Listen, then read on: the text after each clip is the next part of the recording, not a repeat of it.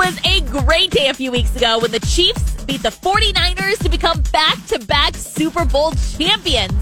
But what was even better about the game? The whole thing ran on 100% solar powered energy. 621,000 solar panels powered the entire stadium.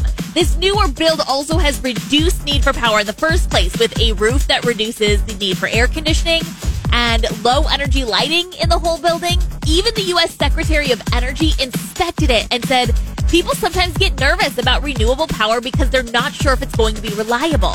The fact that renewable power can power a facility like this reliably should speak volumes about what could happen in other communities. You know, when I buy a home, I am definitely popping a solar panel or two on top.